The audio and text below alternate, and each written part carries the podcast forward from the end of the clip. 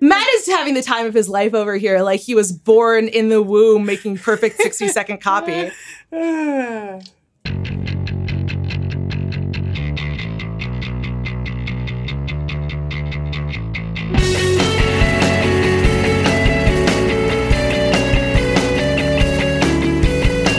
And welcome to The Weeds on the Vox Media Podcast Network. I'm Dara Lind. With me is co host Matt Yglesias. And uh, we were going to tape this episode early on Thursday because we thought that there was going to be so much immigration news that we couldn't wait to send all of it to you. And uh, I'm super glad we did not do that because on Thursday night, it was reported that in a meeting in which he appears to have shot down a deal that a bipartisan group of senators has been working on on immigration, Donald Trump uh, complained about the U.S. taking people from, quote, shithole countries, close quote. And that has dominated the media cycle since then in the kind of way that the president's tendency to make ridiculous comments does, but also when the president says the quiet part loud. Yeah. Uh, which is a tendency that, that he has.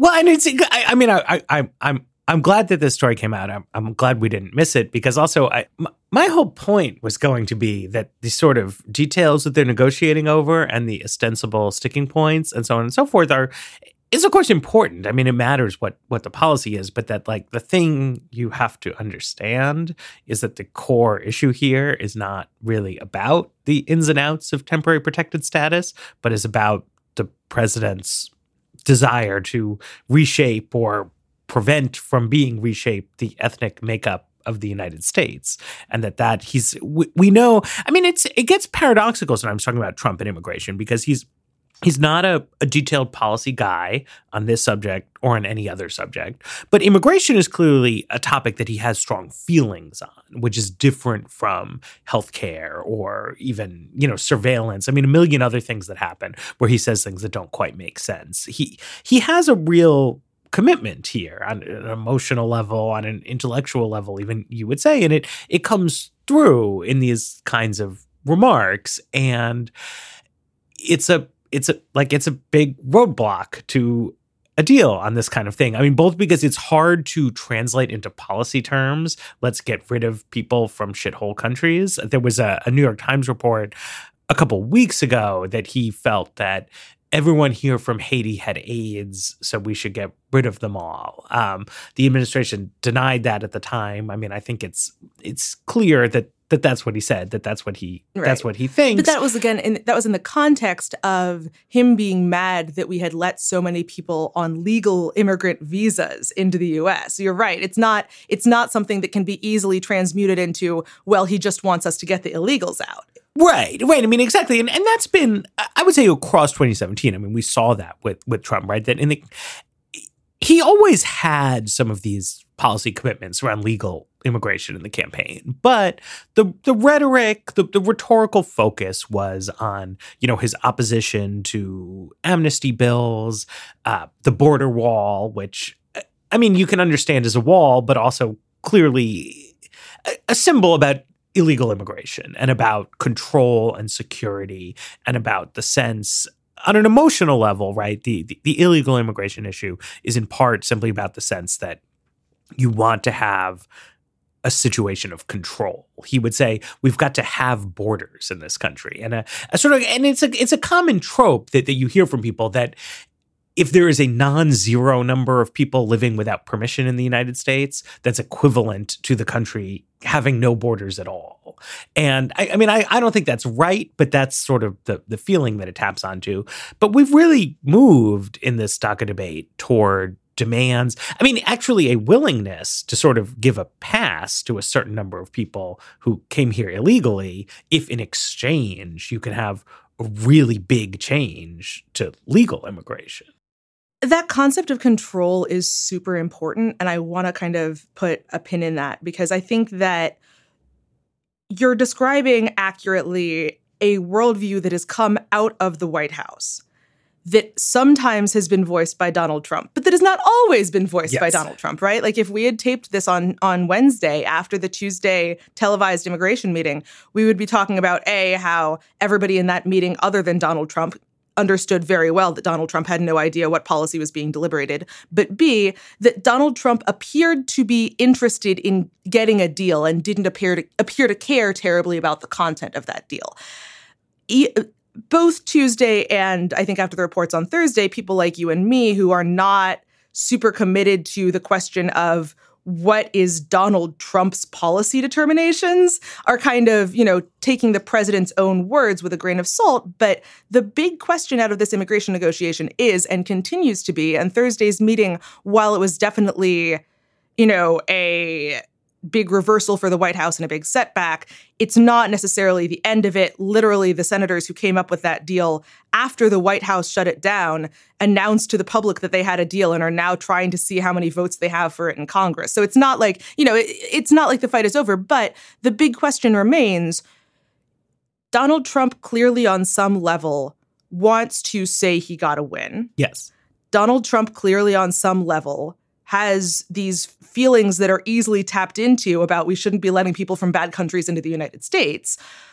We know that Stephen Miller is tapping into the latter set of sentiments very hard. And like even Republicans have been grousing to reporters that Stephen Miller is the person who is trying to throw a wrench in these negotiations. We don't know who's on the other side, right? We don't right. know that there's anyone in the White House who's actually telling Donald Trump, look, if you want a deal, you're going to have to just say you got to win, even if you don't get literally everything that Stephen Miller wants. And that dynamic is not yet resolved, right? Like it's not, this president does not have the gene other politicians have where once they've said something that becomes public, they feel the need to back it up. Right. So um, let's, let's, set reboot set set the stage for for the policy argument for mm-hmm. people I haven't been following right so you have the deferred action for childhood arrivals program um, Obama administration rolls it out uh, years ago. It goes not as a subject of super hot controversy.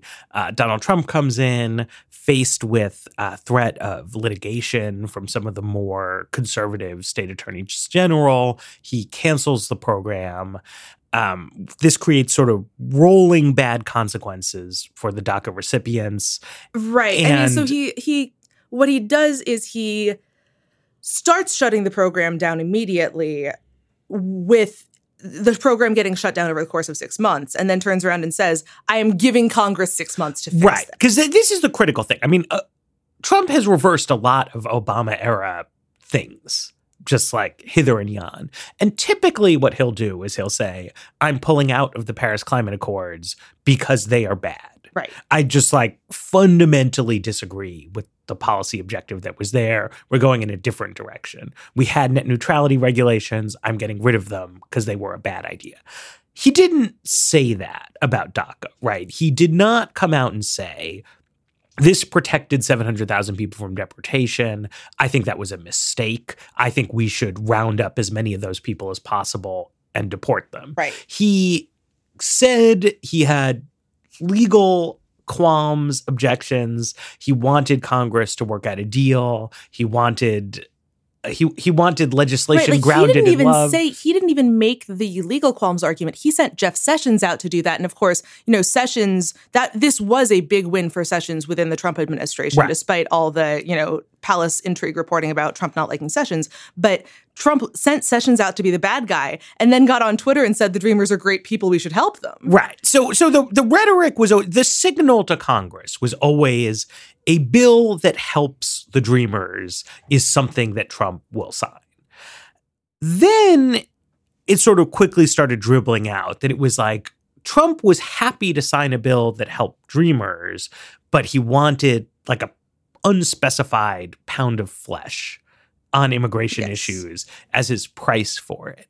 And I think at first, after the uh, sort of botched uh, Chuck and Nancy meeting, it seemed like maybe he was open to a pretty easy deal, which was Democrats, in the context of a government funding bill, would kick up some money for some stuff related to the border, that there would be some quibbling as to whether or not that constituted a wall. Yeah, I mean, so I think like this is what this is what I have been saying for months. A deal could easily look like, but I think it's worth saying that you know, a few weeks after the Chuck and Nancy meeting, after the Chuck and Nancy meeting, and then the you know where they came out, Chuck Schumer and Nancy Pelosi came out saying the president has agreed to sign a bill just to legalize Dreamers. The White House said, no, we didn't. Um, that at that point, members of Congress in both parties, a lot of whom had like been mobilized right after the, you know, right after the president announced he was ending DACA to, to come up with a bill so that they could have something ready in the next six months, said to the White House, "We need to know what bill you will sign. Tell us what you need." And earlier to mid October, the White House put out this several page wish list. Right. That was, you know, it said, this is our framework. We're not saying that any of these are demands. We're not saying that any of these aren't demands, but like this is what we think is important. They and wrote down basically the entire Trump administration immigration policy yes, agenda. It was it was did, it was basically the RAISE Act that that Trump has endorsed, that Tom Cotton and others have proposed that Stephen Miller worked on, which would cut illegal immigration in the, to the US in half over the next 10 years, plus massive amounts of border infrastructure investment, plus an overhaul of asylum laws, uh, which have kind of come under the rubric of border security, given how many people coming in now are Central American children and families seeking asylum, plus mandatory e-verify eh, which is kind of the big rock on interior enforcement especially if you're not going to legalize you know all of the 8 million unauthorized immigrants in the workforce. So it was no one but no one in Congress said, oh, this is a serious starting point. They right. kind of all pretended it didn't happen. And so that's kind of when it, it snapped back to, oh, well, clearly the White House isn't ready to come to the table yet. But when they do come to the table, they'll just be, they'll just say, we want a wall that put Congress in the position of trying to like play a guessing game for a while, and that clearly stalled out negotiations. So in January, in December, they tried again and said to John Kelly, "Tell us what you want." John Kelly didn't respond. Stephen Miller did in January by literally resending that document, plus a $19 billion 10-year proposal for the wall. So like the assumption of what the White House will ultimately take has been based on this idea that their negotiations thus far had been in such obvious bad faith that if they ever wanted a deal, they were going to have to settle for something that they could just nominally call a win that didn't have any hard sticking points. Well, because, I mean, this is, I mean, there's a sort of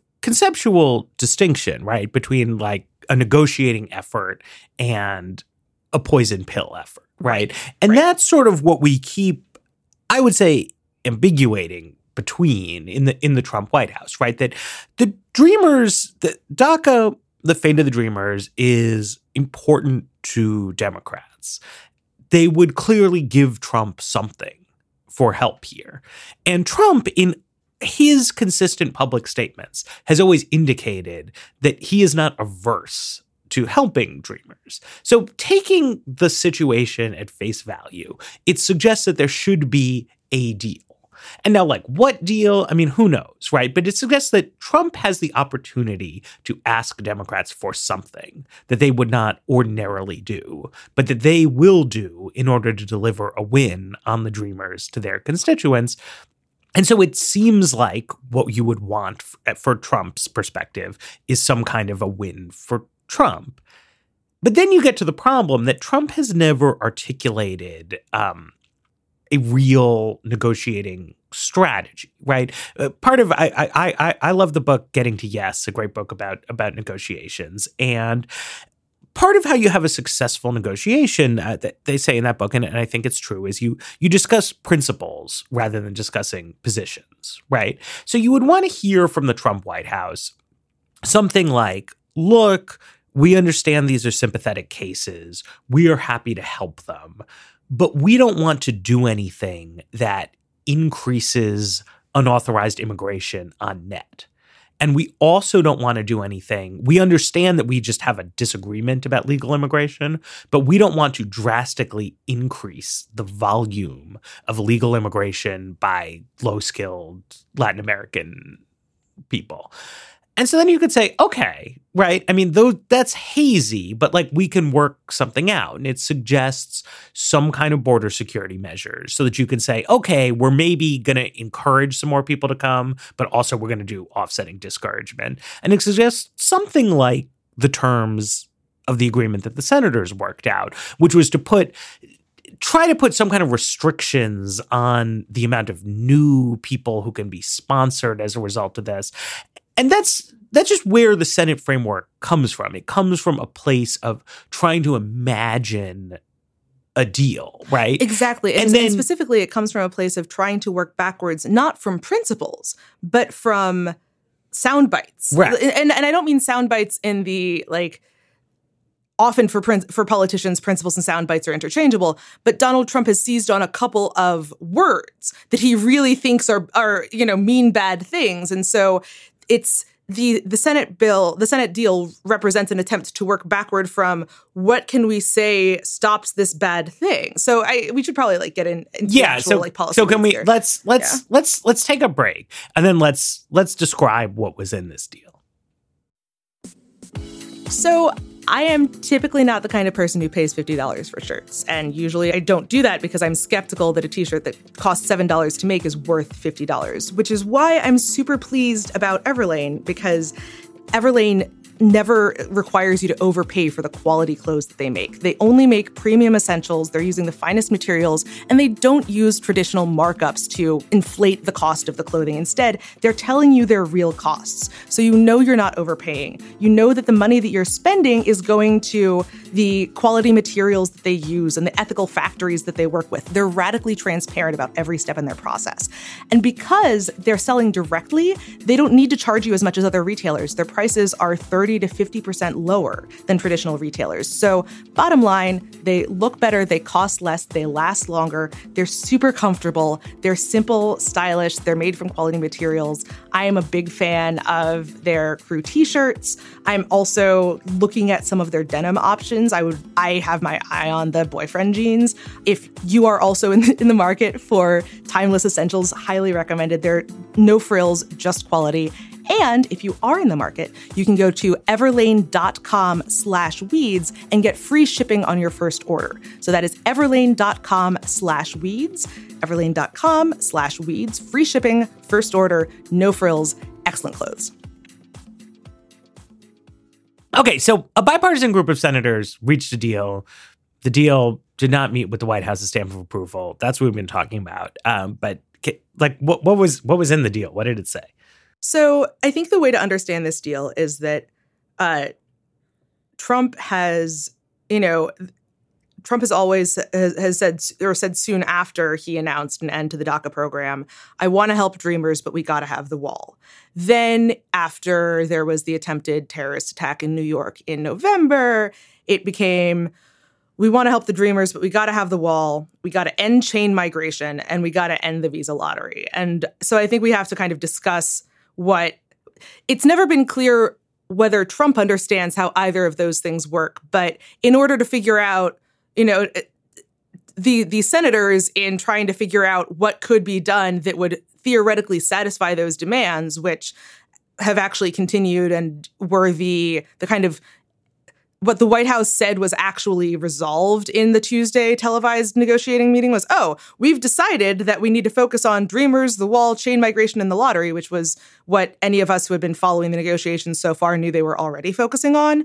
Um, but that's, you know, whatever they wanted to get a win out of it. So, what I want to kind of talk about the visa lottery first, just because it's the relationship between what it actually is and what Trump thinks it is, is a little more straightforward. Um, that's the there's a way it's called the diversity visa. There are 50,000 visas a year available to people who come from countries that the US doesn't allow a lot of people doesn't typically have a lot of immigrants from. And so these visas are allocated by if you meet certain requirements you can just sign you can put your name in. They draw 50,000 you know names based in part on you know countries representation out of a hat essentially and then they say hey you've been given the opportunity to apply to come to the US. You now have to go through all the vetting steps that we let that we force everyone else to come through, but where otherwise you would have literally no way to try to immigrate to the US, now you get to try to immigrate to the US. Right. So, I mean this is uh, critical just just to underline this because Trump portrays this as if the lottery is the last step. Um, when right. in fact the lottery that- is the is the first step, right? Yeah. That that essentially what we're saying is is that if you are, you know, whatever, you live in Malaysia, you don't have a close family connection to the United States, you don't qualify for any of the special work visas, you could enter the lottery and you win a chance to come to the United States of America, the lottery does not get you out of security vetting.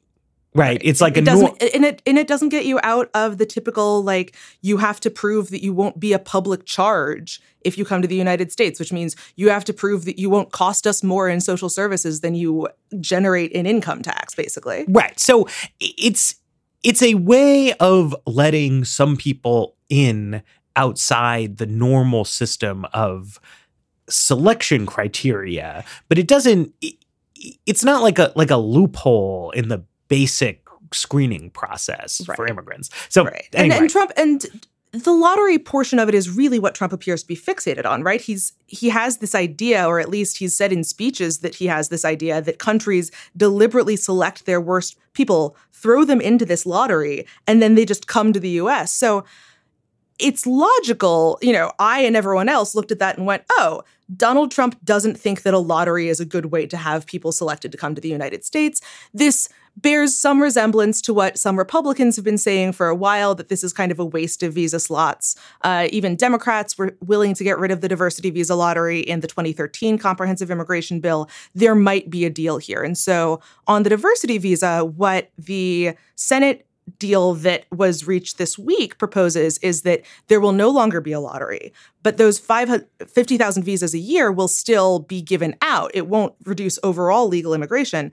Uh, who they'll instead go to is there will be some slots that'll be reserved for people coming to the US from underrepresented countries. So it won't say, you know, these the any country that doesn't already have a lot of people in the US, you're you know, right. just out of luck, uh, which addresses the concerns that the Congressional Black Caucus has. So you keep the diversity, right? But you get rid of the lot, right? Right. And you know, the the reason that this is a CBC issue is because African countries are big beneficiaries of the diversity visa lottery because they haven't always had easy ways to get to the U.S. by other means, um, and the rest of those slots, the the 50,000 slots that get freed up by getting rid of the lottery would go to people who are currently in the US who have been in the US for years on temporary protected status, which is the program that Trump the Trump administration has been kind of winding down for various countries, uh, including most recently El Salvador, which has 260,000 people who have been in the US for 17 plus years after a 2001 earthquake. Uh, that they the Trump administration has said, well, it's supposed to be temporary. This has been too long. The country is better now. You should go home. The Senate, the group of senators working on this deal said, well, what if we agree that temporary protected status wasn't the right way to do this, but these people have been in the US, they haven't been able to apply for green cards because you can't apply for a green card just through having TPS. So we'll make them able to apply for green cards. They've been here 17 years, they should stay. So this is where we get back to the shitholes thing, right? right? Because it subsequent reporting has made it clear that this was the point in the meeting about the bipartisan Senate deal where Donald Trump, you know, kind of lost his lost his shit. Um, and reporting by Jake Tapper Friday morning has kind of clarified that what happened was the senators were running through the list of countries that had temporary protected status and they got to Haiti. And Trump said, Why do we need more Haitians in the country? Take them out, uh, which is not. It's not more Haitians because they're already in the US, but whatever. And then when they were discussing the fact that while the diversity visa lottery would be killed, there would still be these diversity considerations in, you know, this thing that was the, some of these visas that were being given out. And they mentioned African countries. He rejected the idea that we would take anyone from African from these African countries because he said they're shithole countries. So that's kind of that's the context in which Donald Trump said shithole countries. And it gives us a very different lens to see what his problem with the visa lottery was, because it doesn't appear that his problem was the lottery at all. It, or maybe that was also a problem, but it appears that Donald Trump also has a notion with the idea of taking immigrants from African countries. And, and this is where, I mean, this is again where principles versus positions makes a difference, right? Because the problem with taking the lottery, the position Trump articulated was consistent with the proposal that was in this deal. Yes. But it turns out that Trump's principle is that he does not favor immigration to the United States from Africa, right? Because the previous understanding had been the CBC likes the visa the diversity visa lottery because it allows for Africans to immigrate to the United States, and Trump doesn't like it because he doesn't like the randomness. right. So they reached an accord that met both people's principles. If the actual principle is black people are bad, then there's no reconciliation that you're going to reach. And it's the same thing with the Haitians, right? Where they were trying to do something where they were saying, okay, we are going to answer the objection that this is a misuse of temporary protected status, but we are going to meet the objection, uh, the the goal of helping Haitians, right? But if the actual objection to TPS for Haitians is that they're Haitian rather than that they're on TPS, then there's no form of helping Haitians that that is acceptable. I think that this is also relevant when you think about um, the RAISE Act that's been put on the table, because the RAISE Act itself has a few big moving parts, right? I mean, one is a switch of the sort of basis of how you get a visa. The other is cutting the number of visas in half. A natural thing for like a policy wonk person to say is that like okay, Tom Cotton has this vision for changing how immigration works. But a lot of people, myself included, think that he just underrates how valuable immigration is to the United States. So we should work for something that's along the lines of this system, but keep the total number of visas, uh, excuse me, uh, much higher it turns out if you look at the profile of African immigrants to the United States, um, they are more highly educated than the average immigrant. They're, in fact, more highly educated than native born Americans. Uh, they have less English proficiency than native born Americans, but more English proficiency than non uh, native Africans. Uh, and they're younger than the immigrant population as a whole. Um, so, younger English speaking, highly educated immigrants is actually who the RAISE Act selects Uh, so the implication is is that if you did the RAISE Act but without the cutting legal immigration flows in half, you're going to end up with more immigrants from Africa, not fewer. Um, and so, if your policy goal is to reduce immigration from Africa, which it sounds like it's what Donald Trump wants to do, then like that's a non-starter, right? And and to an extent, I mean, I don't want to say we're wasting time. It's it's always worth talking about these options, but when you understand the basic objective as grounded in race and ethnicity, it means that these specific proposals mean something very different from what you what you had thought right? There is no way to reconcile uh, humanitarian sympathy with haitians or a skills-based assessment of who is likely to assist the american labor market with the goal of just keeping black people writ large out of the united states of america. And like those are much more fundamentally at odds than some of the kind of legalistic concerns that have been officially put forward by the Trump administration. So I think that there is another kind of root disagreement here and that's the question you know the the question of top line immigration numbers that you're talking about whether we are going to have fewer immigrants coming into the US or whether we're going to have the same number of immigrants coming into the US but select them differently and this is where i think the Trump administration has been most disingenuous um, because usually the problem the problem with talking about getting rid of the diversity visa has never been well there are a lot of people who are super invested in the way this works right now. Like by definition there aren't huge political constituencies for people from countries that don't send a lot of people to the United States. The question has always been what what do you replace it with and do you replace it with anything at all? Because politicians are generally very loath to expand the number of slots available for people to come to the United States without any offsets. But people have different ideas about what kinds of people should be more easily allowed to come to the country. So once you get rid of a program like the diversity visa lottery that, you know, quote unquote frees up these visas, which is kind of why, you know, which is why you see that solution being worked out in the in the Senate. Deal. It's become this like but, policy sinkhole for years, yes, right? Yes. Where nobody is standing around saying like I love this program exactly as it exists, but it's everyone's idea. If if anyone has some notion of like I want to get some visas for this purpose, yeah. the proposed offset is always cut down or eliminate diversity visas, but then that means that everyone who has something else that they would like to do with those visas has an incentive to yes. block the change. So this thing, uh, the origins of the diversity visa program are funny, but Yeah. no longer no, nobody nobody is really for it, but they are often against changing. Right, exactly. And and that gets even more complicated when you talk about um, changing the way family-based visas are allocated, which is kind of the other question that is that is at odds in this negotiation. But the thing is that there are people who want to get rid of the diversity visa program and not replace it with anything because they want fewer immigrants to the United States. This is a much more contentious, you know, it's the idea that everybody in the US supports legal immigration has been proven pretty conclusively over the last couple of years not true. And there really is a segment of the Republican base that just wants fewer immigrants. So the thing that I think has been kind of underrated in the reporting of yesterday's meeting is that Dick Durbin and Lindsey Graham went into this meeting with Trump thinking they were meeting with Trump, and instead they were meeting with Trump and Bob Goodlatte of the House and Tom Cotton of the Senate. And those two are big immigration hardliners. And so it became clear that people had Trump's ear who were less amenable to a deal than they thought he was going to be. And in particular, you know, Cotton in particular has been the biggest person saying we need fewer legal immigrants coming into the US. So when Trump says we don't need more Haitians, we don't need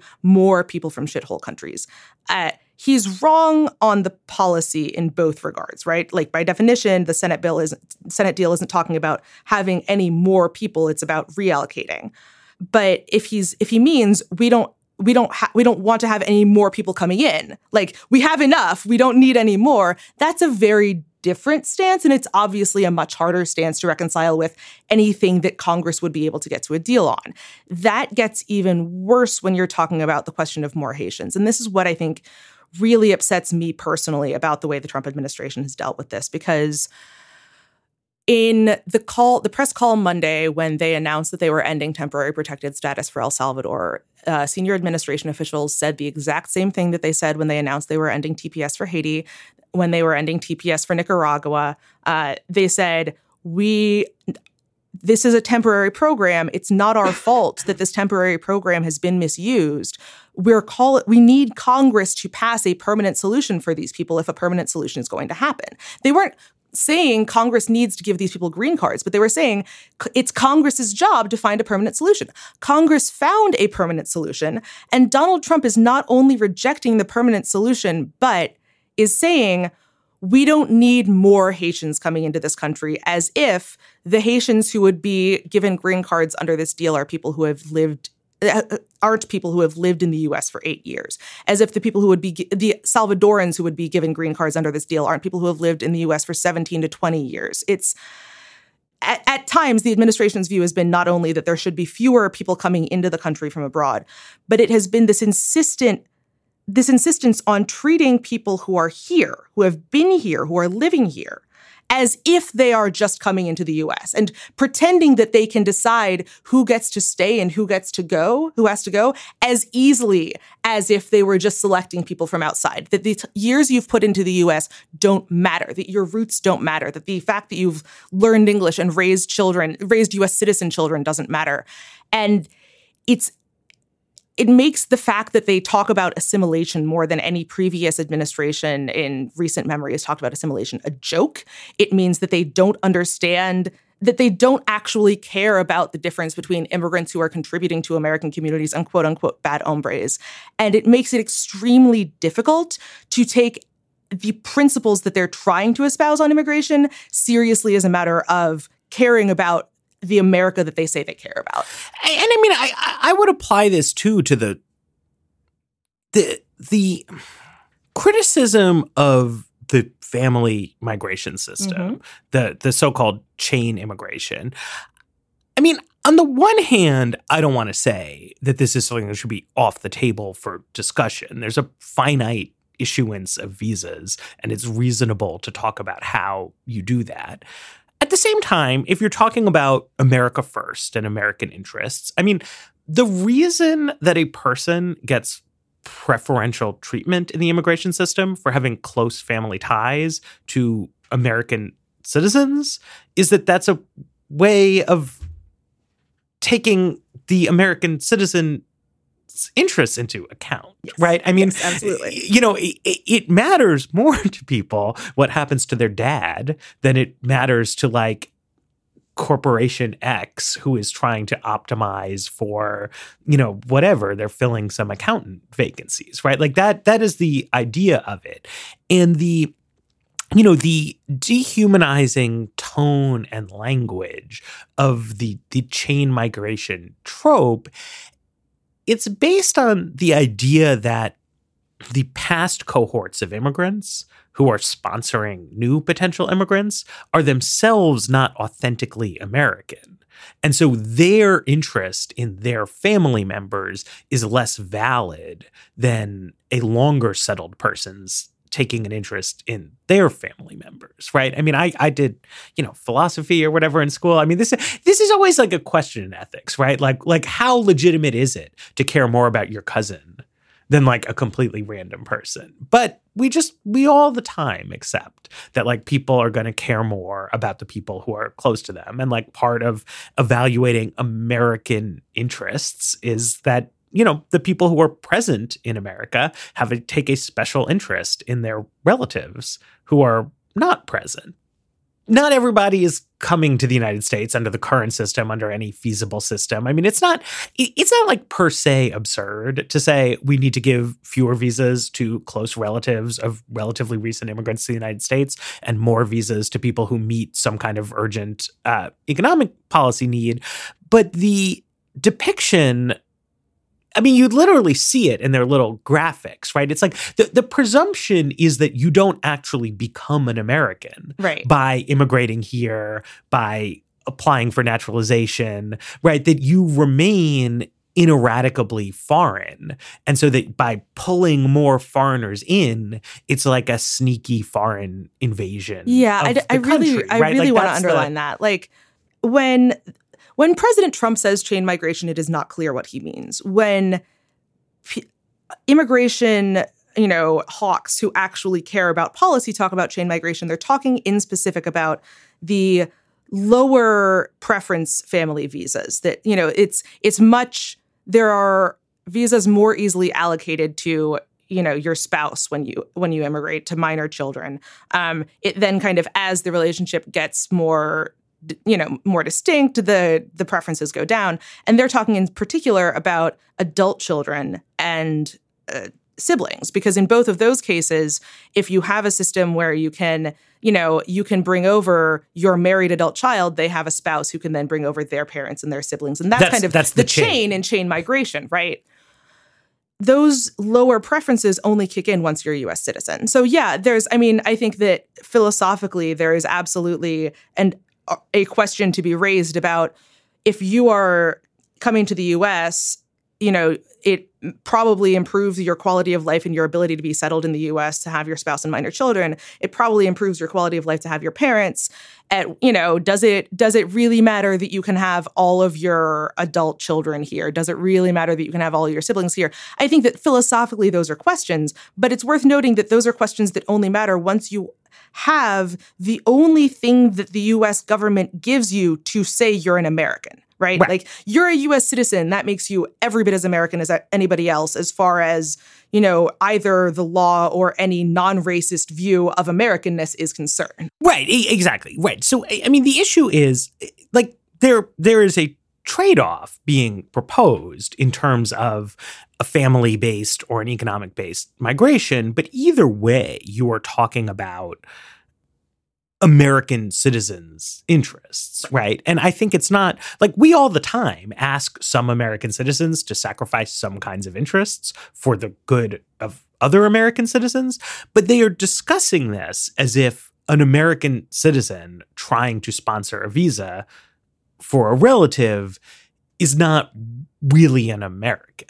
Right. You know, and I, I don't, I don't want to like hinge the whole argument about everything just on this point, but it is useful when, when the mask slips around the shitholes. It's useful to get this going because it's been driving me crazy throughout the year that there's a refusal. I don't want to say refuse. I, I think there's been a reluctance to accept that the proposals coming forward from Trump and the Trump zone on immigration are closely linked to Trump's habit of making, I guess, what they typically will call in the press racially charged remarks about this or that.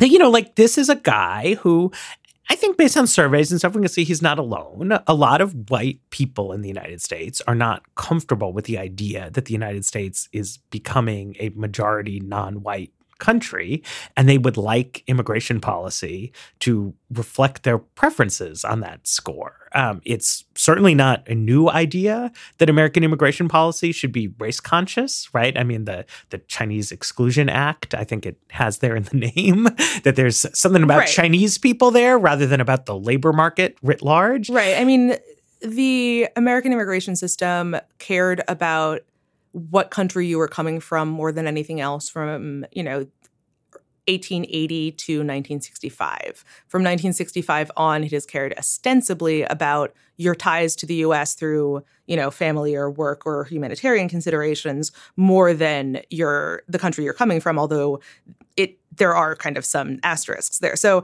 really we're talking about 85 years versus 52 years. It's it, historically the not being racially conscious is the exception. Right. And I think, you know, and I think it's fair to say that the was it 1962 65 65 that that law changed the ethnic balance of immigration Radically. more than I think people at the time may have fully appreciated what was happening, right? Uh, that that yeah. there was a yeah, I think that I think it was something that I don't think that it was the uh, an unintended consequence in the way we typically think of unintended policy consequences. I think that uh, there was an understanding that the old that the existing system was unforgivably racist, right? And I think that the fa- the kind of changes that have occurred were like Asian immigration to the U.S. was basically not a thing pre sixty five. Right. Um, African immigration has, you know, has been kind of slowly increasing uh, as a result of that law. But that's this is also what makes the chain migration debate politically fraught, right? And I think that the other reason why talking about the moments where the mask slips is that the argument for retaining the family based immigration system exactly as it is is less an argument about it is really important for siblings of United States citizens to have preference in coming than it is Asian Americans in particular feel that there were 85 years where they were banned from coming to the US and that they've been able to put down roots in America in large part because of this family-based immigration system. It is something that they that is regarded as an important way that the United States has made up for a historic wrong, historical right. wrong. So that's kind of moments like where it becomes apparent that the president of the United States has racist views and that those are informing his opinion of the immigration system are the kind of thing that make it extremely difficult for democratic lawmakers to get on board with reducing the number of family-based visas because they understand that Uh, you know that many of their constituents feel personally invested in that system as a way that has helped their communities you know put down roots in the US right and i mean it's obviously also if you if you look at the the timing right it's not a coincidence that 65 Immigration Act happens the same year as the Voting Rights Act and a year after the Civil Rights Act, right? I mean, this is a, a civil rights era measure that was taken to reverse decades of super duper race conscious immigration policy and try to make it, in some sense, racially neutral. Uh, although different countries are still treated very differently un- under the current system. And in some ways, I think that the dissonance around this is where you get at just the question of okay, do we need to sharply limit the quantity of immigration? Right. And this has been an interesting Trump era phenomenon. If you look at the Gallup polls, there has been as far back as they go, a large minority of the population, like a really large one, like 40%, you know, enough to have a political party's worth, that has been saying we should have less immigration to the United States. But the political, the like overt argument in Congress has always been strictly about unauthorized immigration. Yep. Um, at a time when there was a large volume of unauthorized immigration, cracking down on unauthorized immigration was a perfectly reasonable way to reduce the total volume of immigration. But something we've seen as unauthorized immigration has has slowed down and has reduced a lot in in recent years is that that has rather than that meeting the demand of restrictionists, it's accelerated the demand because the less unauthorized immigration there is, the harder it is to credibly promise that border security is going to reduce the amount of aggregate immigration, right? If you want to reduce immigration to the United States, you have to reduce legal immigration. And that's something that a lot of people have wanted to see for a, a long time. And through in Donald Trump's inchoate way and in Tom Cotton's like much more I went to Harvard Law School much and I know what I'm way. talking about way like this is what has bubbled to the top of the Republican Party policy agenda right but it's like the mass opinion I think as far as we can tell has been fairly constant but the like actual congressional politics have become very, very, very different, right? Even like Mitt Romney in, in 2012 was not saying anything bad about legal immigrants to the United States. Um, but, you know, that's really changed now. The, the Trump administration position is that lots of people, you know, some people who are here under TPS, like they are here legally, but he wants to yank their permission. Now they become part of the unauthorized immigration problem because he has unauthorized them. Uh, whereas, you know, Bush and Obama were both kind of like a little loosey goosey with it, right? I mean, they would they would give you permission and then say, "Well, there's no problem. You had permission." Uh, right. and, and, Trump Trump wants to be stingy, right? He wants to like not have all these people from shithole countries in the United States and sees the legal the the immigration law process as a way to constrain them. Yeah, I think that the idea, the the point you're making, like the Trump administration doesn't think of themselves as unauthorizing TPS holders. They think of themselves as, well, once your permission is revoked, you have to leave. That's just the way it works. And the kind of other thing that's got that's shifted subtly over the last 10, 15 years of the immigration debate is the valence that's been been put on the idea of people settling in the US, right? right? If you think about the way that the, you know, guest worker programs were described during Bush era immigration reforms, there were concerns on both the right and the left that not only would guest worker programs do more to reduce American wages than just legalizing immigrants, but that you would create a class of people who didn't have ties to the US, who were just kind of coming here for a paycheck and then leaving. That that money wouldn't stay in the US, that those people wouldn't, you know, put down roots and adopt US uh, you know American values and have any reason to love the flag and that idea doesn't appear as much anymore. And what we have policy wise is generally the harder it becomes to get to a country the longer people are likely to stay because if you know that you you won't be able to come back if you leave you're not going to leave. So legal immigration from countries like Mexico has actually become much more circular than it was a generation ago, while unauthorized immigration, you know, tends to re- result in people settling. TPS, because it was a matter of your country is not safe enough to go back to, has become a matter of people settling. It, you know, people certainly have left and gone back to Haiti or El Salvador during the time they've had TPS, um, but you know those are those are uh, by definition the people who are still here after 17 years are the people who have built lives here. So the idea that those people don't have a claim to americanness or aren't likely to become full americans or can never become full americans isn't something that you would have heard 10 15 years ago when the emphasis was really on well we want people to adopt america fully. It's now this idea that the US government can tell you whether or not you're American and you have no hope but to comply. So when the administration is turning a blind eye to the extremely likely fact that once it pulls TPS from 57,000 Haitians and 262,000 Salvadorans, that there most many of those are likely to stay in the US as unauthorized immigrants. They're not going to pack up en masse.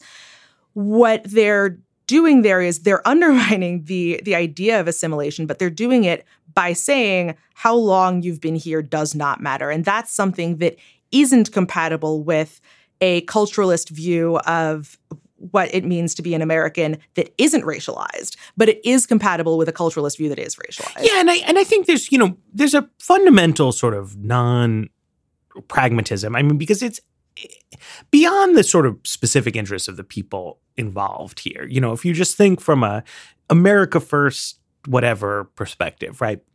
The immigration system has the capacities that it has, right? I mean, you've talked about the backlog in the immigration courts. There's only so many ICE agents. There are a lot of undocumented people in the United States.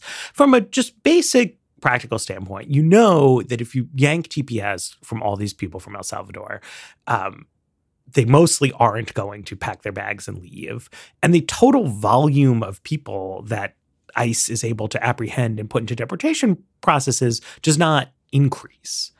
And we also have, you know, lots of economic research that if you take people's legal status away, there are negative consequences for them for that. But there's also just very negative consequences for capital formation, right? Because like you can't operate a business legally. You can't um, you can't if you have job skills, you can't use them to their maximum potential. So you're, you know, you're reducing the productivity of the American economy, you're reducing the level of investment, you are encouraging those people while they stay to exfiltrate whatever financial assets they may have to make uh, preparation for the eventuality that they may be forced to leave. So that's all just bad. It's it's all just net negatives for the American economy to no real purpose unless you just really think that it's bad to have Haitians in the United States of America uh, because it's not like zero of them will leave, right?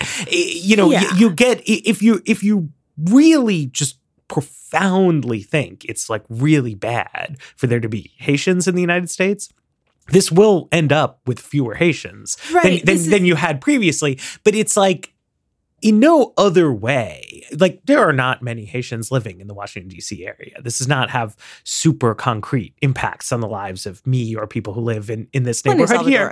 But, you know, I mean, lots of Salvadorans, but I mean, it, it's just, it's a net loss for the American economy and American labor market, but it lets you deport a certain number of people. It will intimidate out a certain number of other people, and it will make a symbolic claim about what America is and and who we are all about. But it's just not. It's not in any way like putting the sort of concrete interests of the typical American first. It's putting a very ideological view of like what the nature of Americanness is first. And that's, I mean, it, it's what's significant and, and revelatory about about shithole country. Yeah, I mean, I I do just want to kind of make one last point, which is that what you're describing, Matt, is the theory of self deportation. Right. Um, and you know the the idea that if you use many different avenues to make the lives of people who are here in the US and do not have or have lost authorization that they will leave that's both an ideological argument about that you know who should be in America and an empirical argument about what happens when you make people's lives right. miserable and as an empirical argument neither I don't think either of us would disagree that some number of people will in fact leave but there isn't a lot of evidence that the volume of people, you know, that like you're going to get to half of the uh, the people whose lives you're making miserable are going to leave. The, you know, from the reporting I've done, uh, right after Trump got elected, it seems like there was a lot of talk about people kind of going back to their home countries, self-deporting essentially. Um, and while there have been, you know, there have been some cases of that. It sounds like that talk is kind of on hold because people are seeing that they're, you know, that ICE can't come to everybody's door every morning. The risk is elevated, but the risk is not so high that it's actually, you know, forcing them to move. It's forcing them to change their behavior in other ways. And it's forcing them to live with this ambient anxiety. So the question for me is if you think of this you know, even if you grant that it would be a good idea to without spending lots of money to deport people, shrink the population of people who you think shouldn't be here.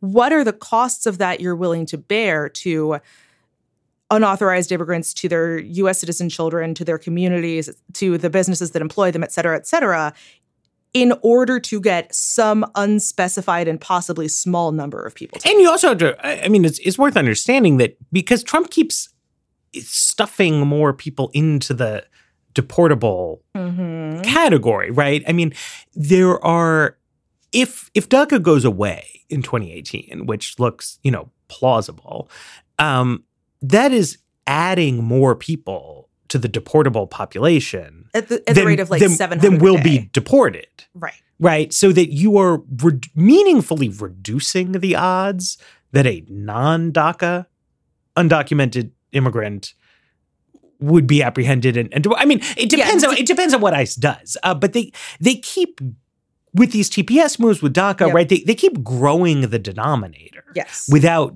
doing anything particularly on the other side. And there's a there's reasons for that, and also I think they're not that bright in terms of their their thinking about these things. But you know, part of the sort of converse theory of comprehensive immigration reform was that by legalizing the bulk of the unauthorized population, you make it much more realistic to either deport or self deport the remainder because you're now talking about a small class of people. Trump keeps growing the universe of the deportable, which is bad for them. It makes it I mean it's it's bad psychologically. It's it has a lot of negative practical consequences because you need to safeguard yourself, but we don't see any reason to believe like the the total US population did not drop suddenly in 2017. Like people did not flee en masse. Yeah. This gets really hard. I think one one of the things that I've struggled with most over the last year um, as an immigration reporter is that I consider one of the most important functions that I serve to be giving people accurate information about the risk of deportation. And that's been very difficult, um, partly because this administration isn't super transparent about whether they're prioritizing certain groups of people, partly because they are being transparent that they're not prioritizing certain groups of people and it's up to individual ICE agents in the field, but also because it's really difficult to tell someone that they should feel less afraid. And it can be it can be really, you know, condescending for me as a white native born US citizen to do that. And there's a very fine line between cor- not panicking people and you know by giving them kind of an accurate read on here's who is more likely to get apprehended right now here's you know what the here's what it means that they're growing the number of people they can deport and not growing the resources allocated to deport them. And not recognizing that people who are used to a state of vulnerability that that's it's very difficult to keep you know to not have to not be on high alert all the time. Even under obama you know even in the late years of the obama administration all it took was one set of raids targeted at central american families who had come very recently the those raids were in fact targeted but everybody who was unauthorized was freaking out uh, way beyond the number of people who were actually targeted because it's a vulnerable situation to be in and so i think that if the Trump administration's goal really is to shrink the number of unauthorized immigrants in the country, you're right. They're not that bright. They're growing the denominator, they're not growing the numerator. If you understand, as we've been saying, that they feel that certain types of people do not and should not have a claim to being Americans, forcing them to go through life understanding that this country does not want them and is trying to get them out is not necessarily a loss, right? That's not necessarily an unintended consequence. That is quite possibly the victory of an administration that has spent a lot of time telling people that they should be afraid. And with that, I think we should let let you uh, and the listening public out of the the podcasting shithole. Um, thanks, uh, thanks, Dara. Uh, it's been a, a great discussion. Hope everyone has a, a happy uh, Martin Luther King uh, weekend. Uh, we are going to be back with with more weeds on Tuesday.